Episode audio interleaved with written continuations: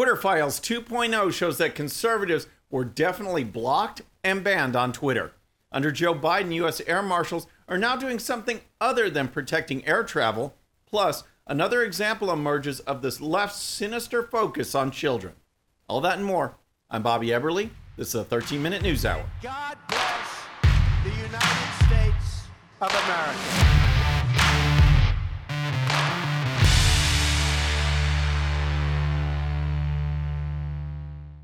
Okay, friends, welcome to the show. Happy Friday. Hope you had a great week. If you're new to the show, thank you so much for tuning in. We're going to start with Twitter Files 2.0, which is the latest batch of stunning information released by Elon Musk through a massive Twitter thread posted by a reporter. If you recall, the information in the first Twitter Files release was posted by reporter Matt Taibbi and it focused on the Hunter Biden laptop story. We learned that, yes, Twitter did actively work to suppress a legitimate news story and thus directly influence the outcome of the 2020 presidential election. We know through polling that enough votes would have been switched away from Joe Biden supporters had they known about the story, had they just known about it. Enough votes to turn the election.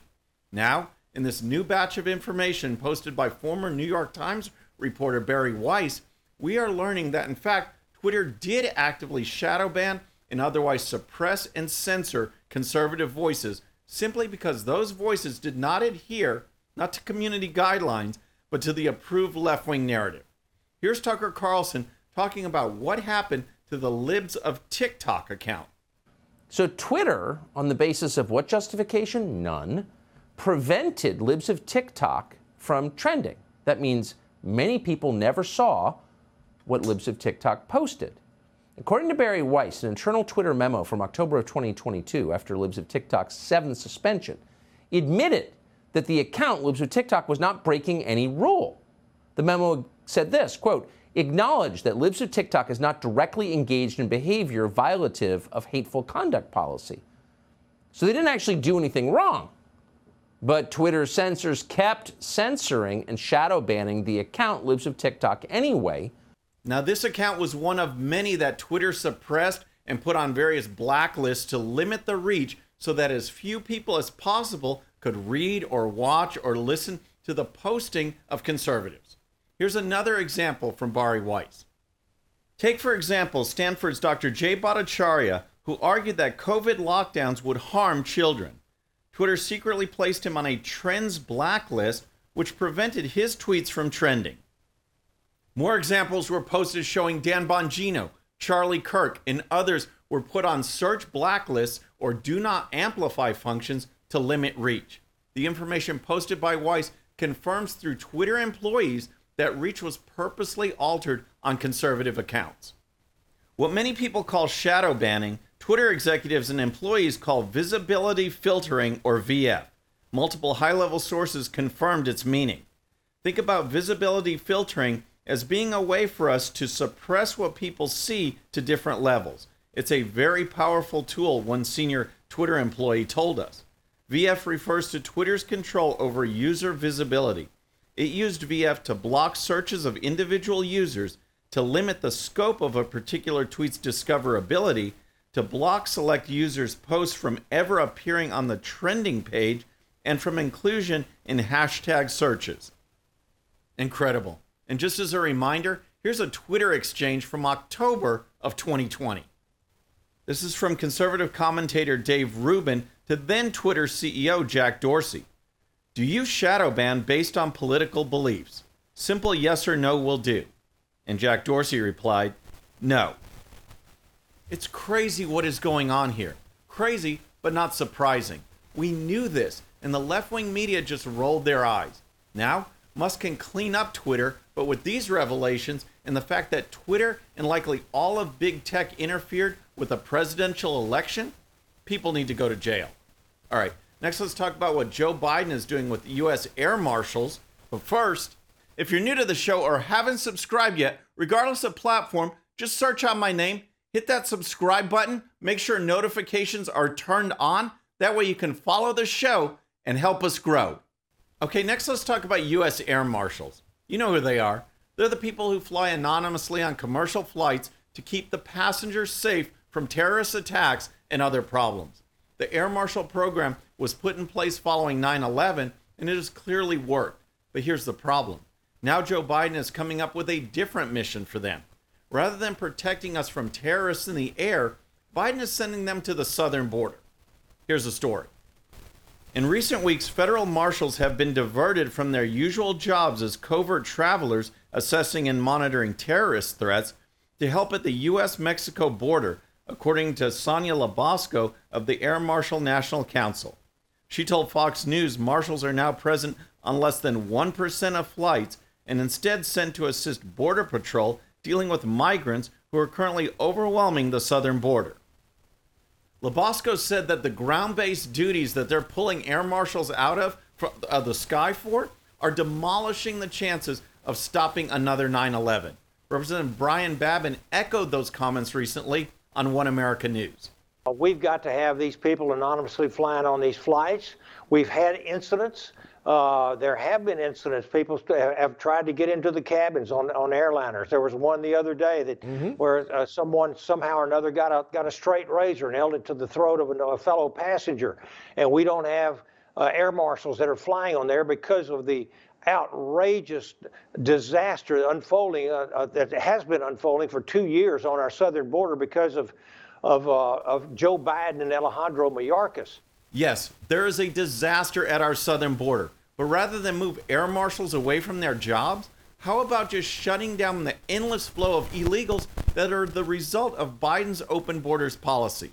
In any event, according to a story in the Washington Examiner, not all air marshals are planning to comply.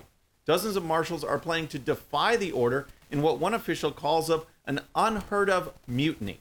Of course, it's unheard of, but completely opening up our border to drugs gangs, and human trafficking, along with millions of illegal border crossers, is unheard of too.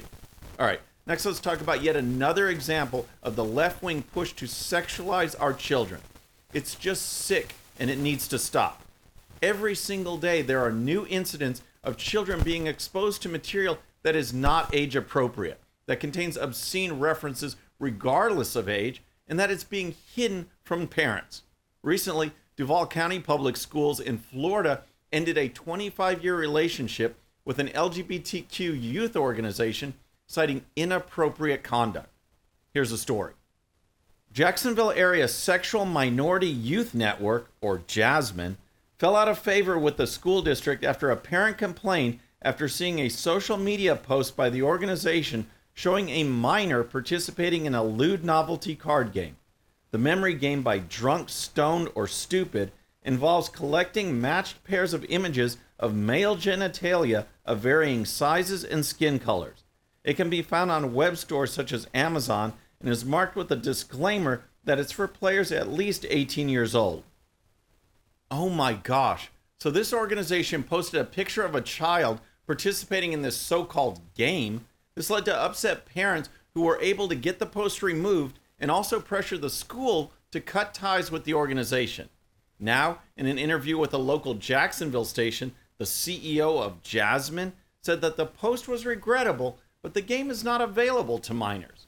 The CEO also added in a statement that the school district's move was an overreaction to a far right extremist website spreading inflammatory misinformation about our HIV program with young adults.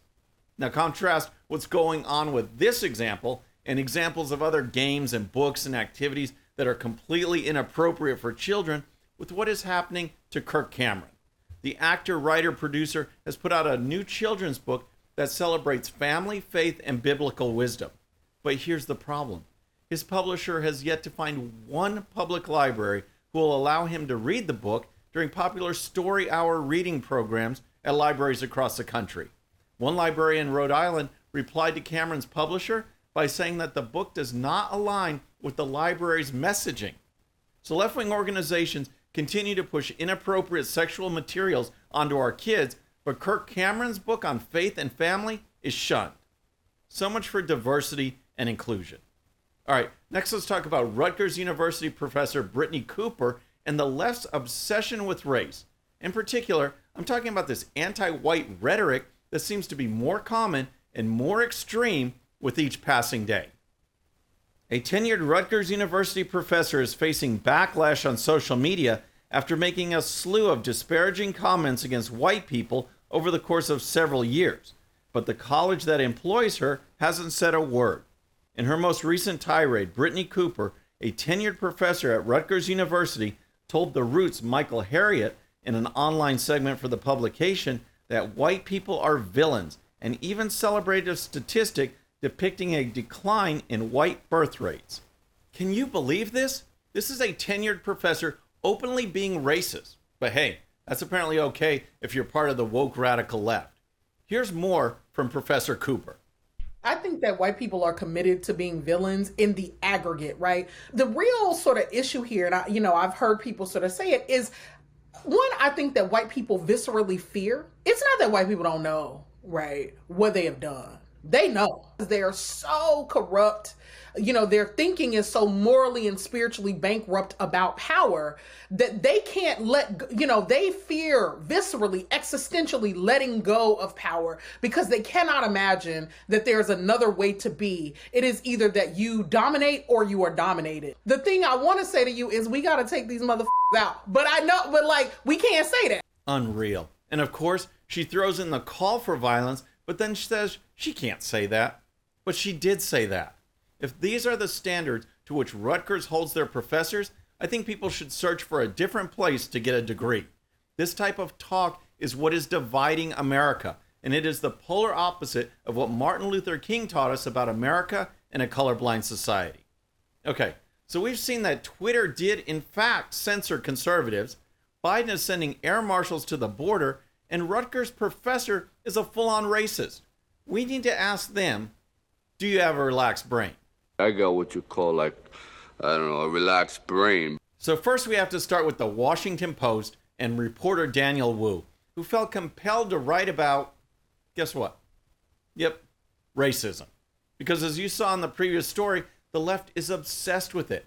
Daniel Wu took the obsession to a whole new level by writing a story in which he says the Discovery Channel Shark Week television event is racist. Check this out from the Washington Post Twitter account. Researchers say Discovery's programming overwhelmingly featured white men as experts while emphasizing negative messages about sharks. You can't make this up. the story goes on to say that Shark Week lacks diversity and has too many white guys named Mike. I mean, what can you even say to that? And then, of course, we have breaking news from the Babylon Bee. DNC and media collude to suppress story about DNC and media colluding to suppress story. And then, how about this story on a great new Christmas idea? Fun new Antifa on the shelf doll burns down different part of your house every night. There you go. Antifa on the shelf and racist Shark Week with white guys named Mike. All brought to you by the woke radical left. Friends, that's our show for today. I hope you enjoyed it. And don't forget, if you're new to the show or haven't subscribed yet, regardless of platform, just search out my name, hit that subscribe button, make sure notifications are turned on. That way you can follow the show and help us grow. Thank you so much for tuning in. Our next show will be Monday evening at the usual time. Until then, I'm Bobby Eberle. This is a 13 minute news hour.